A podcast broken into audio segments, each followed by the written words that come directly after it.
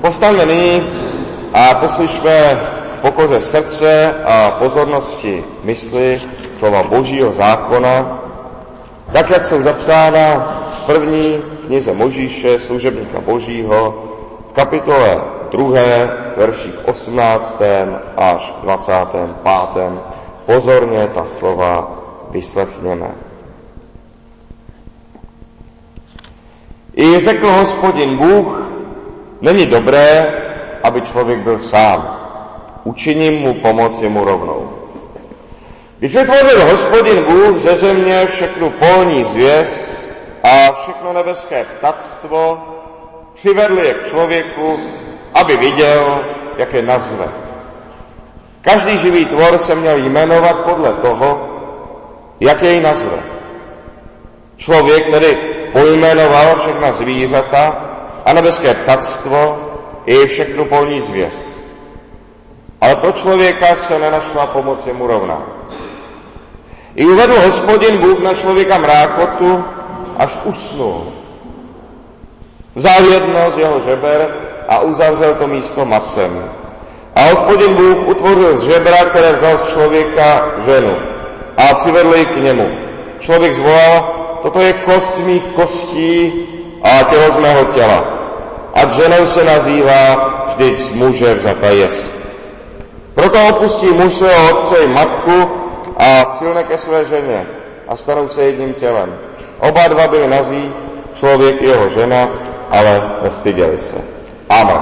Tolik je slov zákona Božího. Posaďte.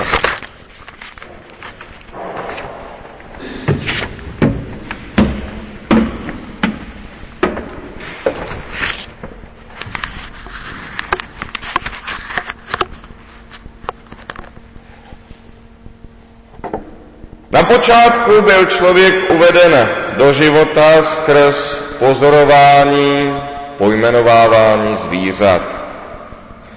A až dodnes uvádíme malého člověka, malé dítě, do života tím, že mu na obrázcích ukazujeme zvířata, učíme ho je poznat a pojmenovat.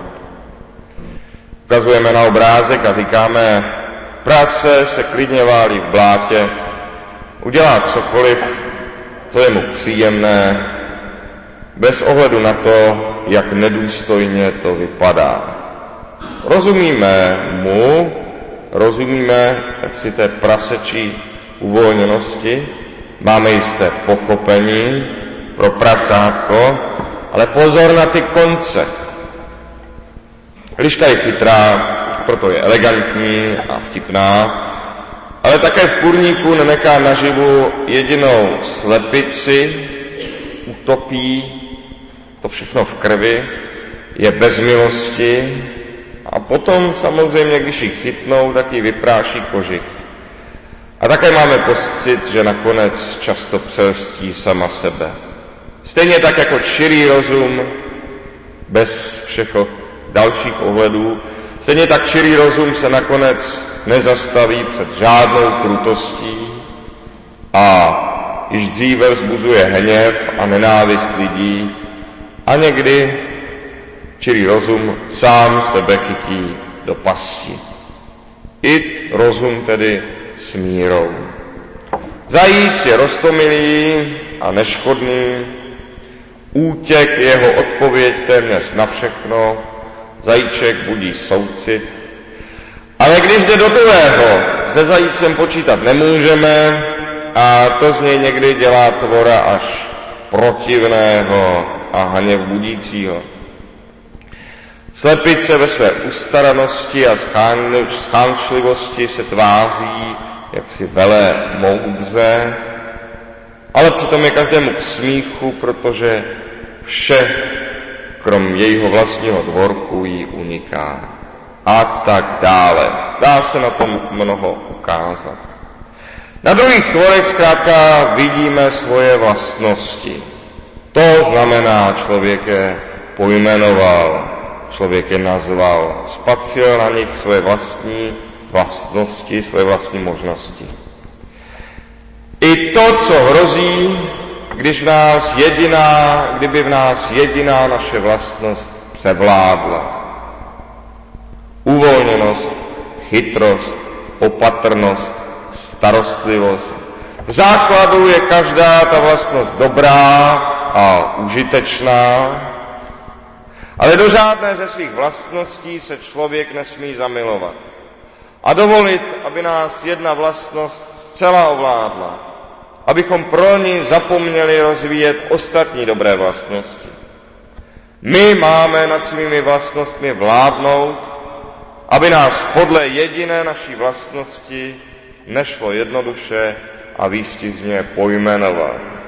Máme natolik vládnout nad sebou, aby z nás jaksi netrčela jedna vlastnost, podle které nám lidé můžou snadno dát jméno. To je prostě slepice, to je prase, to je zajíc. A proto není zvíře člověku pomocí rovnou. Můžeme se snad od prasete naučit být ještě pohodlnější, od zajíce být ještě opatrnější, nebo od lišky ještě více lstivý a krutí. To jistě ne. Proto Bůh stvořil člověku pomoc jemu rovnou. Sice, aby člověka skutečně někdo posunul. Aby mu řekl, když už je něčeho moc a když je něčeho ještě příliš málo. A tak sledujeme, že ženu odradí u muže jak přílišná opatrnost, tak přílišná troufalost. A muže odrazuje jak přílišná starostlivost a schánčlivost u ženy, tak přílišné sobectví a lenost. Člověk nemůže být moc velké prase, zajíc, liška ani slepice, pokud má najít pomoc sobě rovnou, svůj protějšek.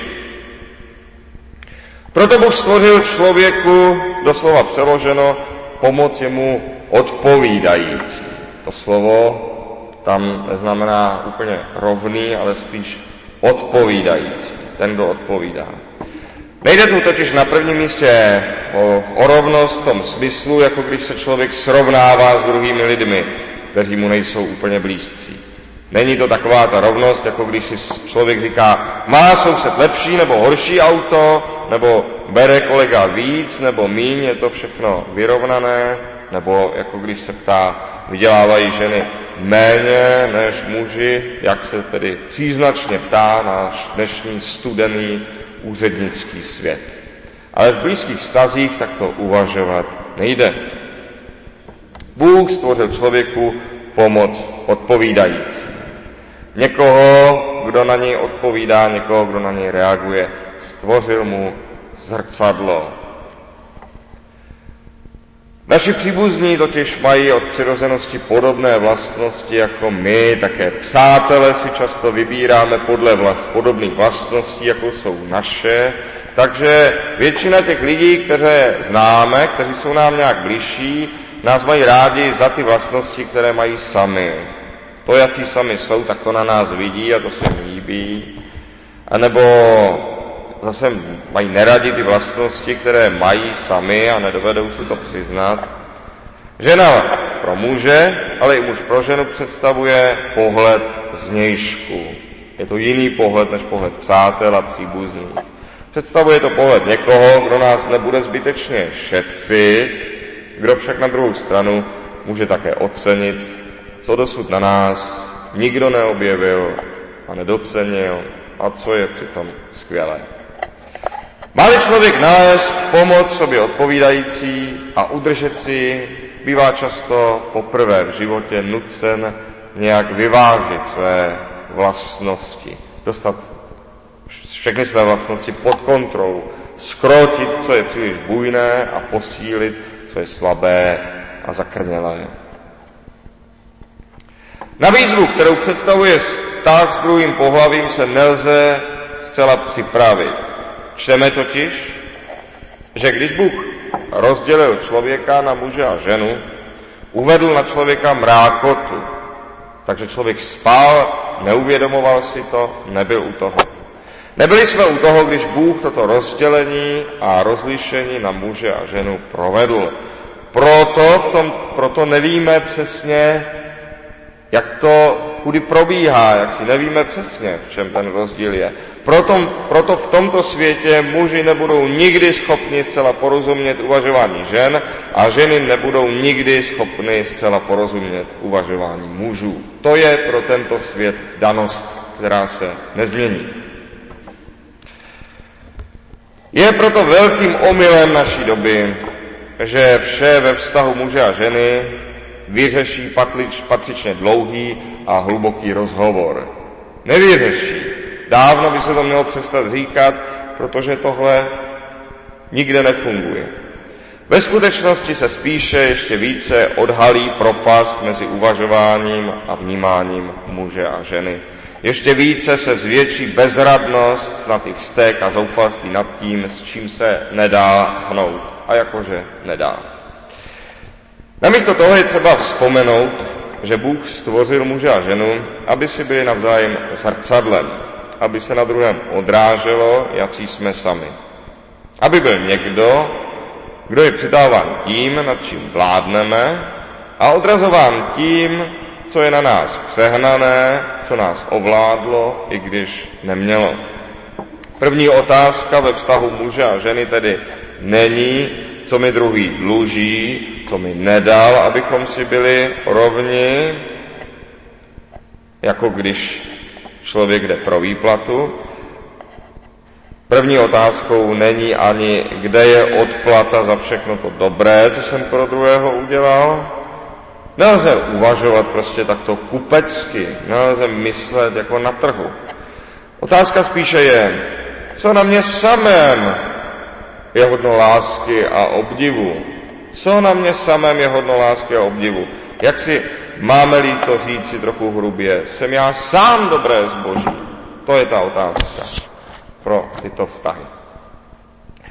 Takto člověk běžně uvažuje na počátku, když k sobě někoho hledá, později takto myslet zapomene a začne často spíše počítat křivdy a dluhy.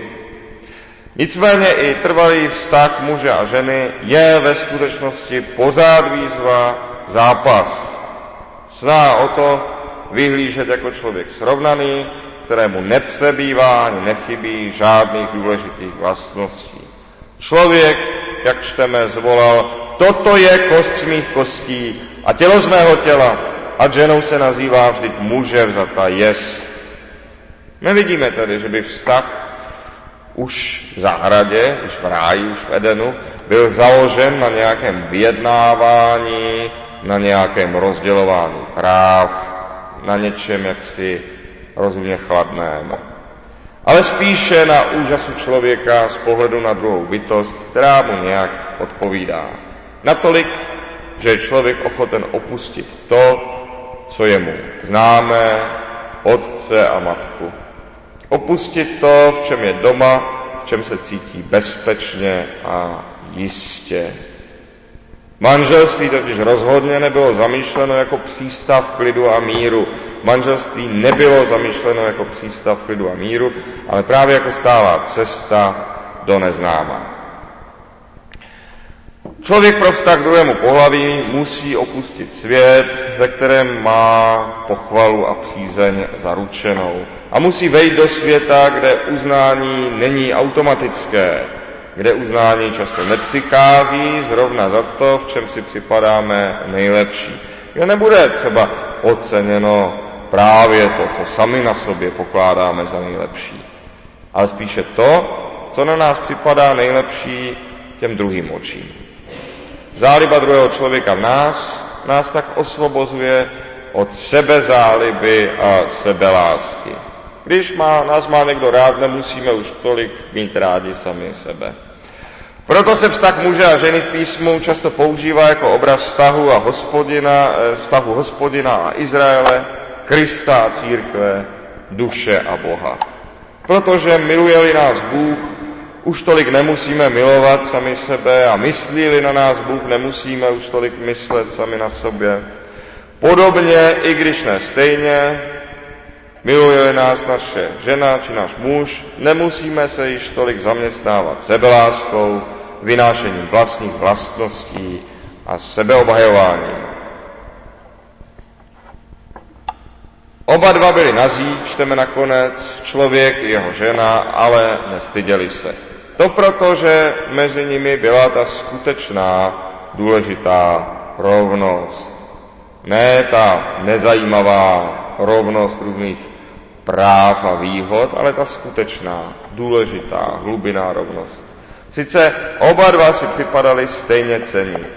Nestyděli se, neboť muž věděl, že se líbí ženě, žena věděla, že se líbí muži. Neměli potřebu se jednem druhému za sebe omlouvat. Skutečná rovnost mezi mužem a ženou je tehdy, pokud člověk ví, že se druhému právem líbí, že je tím vzácným darem, jak se říká při svatebním slibu, a že se mu druhý právem líbí. Jak si skutečná rovnost je tam, kdy si oba uvědomují, že si jeden druhého zasloužili. Takového rajského stavu po pádu není možné dosáhnout zcela. Připomeňme si znova, tento svět upadl do hříchu a ve zlem leží. To, jak Bůh tento vztah původně zamýšlel, to v tomto světě není zcela možné. A proto to nyní vypadá trošku jinak. Proto muži nesou tak tragicky odmítnutí žen a upadají z něj do úplného zoufalství a někdy až do té míry, že raději ani neriskují nějaké odmítnutí, takže ani s někoho neoslovují. Proto muži tolik stojí o pochvaly, protože žena pro ně znamená jakési konečné hodnocení a bodování všeho jejich snažení. A proto se naopak ženy nacházejí stále na ostří nože mezi tím, zda jim muž přijde životu nebezpečný, anebo naopak zoufale neškodný a jak si dosti často upadají spíše na jednu nebo na druhou nešťastnou stranu. A proto také, jak si téměř nedovedou přestat přemýšlet a rozvažovat. Moudrý ví, že žijeme po pádu a nečeká, že by ve vztahu muže a ženy někdy v tomto světě nastal úplný klid. Ani není překvapen, že věci tak často špatně končí, jakože velmi často špatně končí. Neboť, jak jsme řekli, nikdo se na takový vztah nemůže nikdy zcela připravit a vždy vstupuje do nebezpečí. To je dáno a nikdo by tím neměl být překvapen. My zůstaňme na tom, že jako láska Boží nás samé osvobozuje od sebelásky, tak také v omezené míře naše láska umožňuje druhému tolik se na sebe nesoustředit. A jako víme, že Bůh si nás zamiloval, protože jsme pro něj cení,